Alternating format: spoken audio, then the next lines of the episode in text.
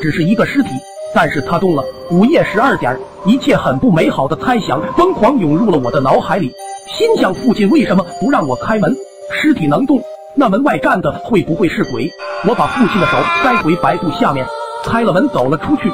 一出去，小堂妹就对我说：“小程，我从猫眼往外看，门外有一个女人。”我吃了一惊，问：“你开门了？”堂妹点点头。这时候，一道冷风刮过，客厅椅子上出现一个女子的身影。她一袭白衣，双手叠放在膝上，低头含笑，眉目俊秀如画，好漂亮的女子，与我长得一模一样，却胜在气质温婉出尘。我倒抽了一口气，问道：“你是人是鬼？三更半夜为什么要吓人？”堂妹看到他跟疯了一样，用力的摇着我的手，指着那女鬼道：“小程就是他，刚刚在门外面的就是他。”我想起父亲的话，如果有人晚上来敲门，千万不要开门，开门了也千万别放人进来，放人进来了也别跟他走。开门进门已经犯了两点禁忌，那最后一条千万不要犯，那么我就是安全的，我不敢再靠近他一步。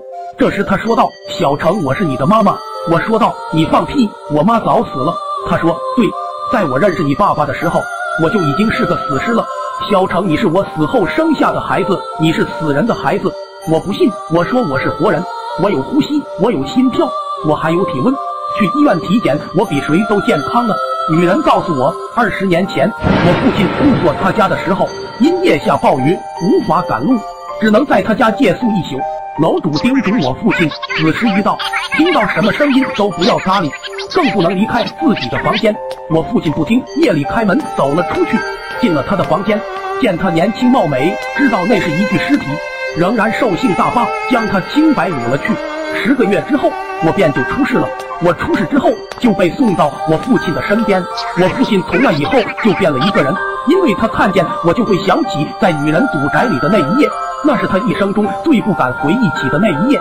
他曾想杀死我，但是却一次次的失手，被藏在暗中的鬼警告着：如果父亲敢动我一根毫毛，就让他吃不了兜着走。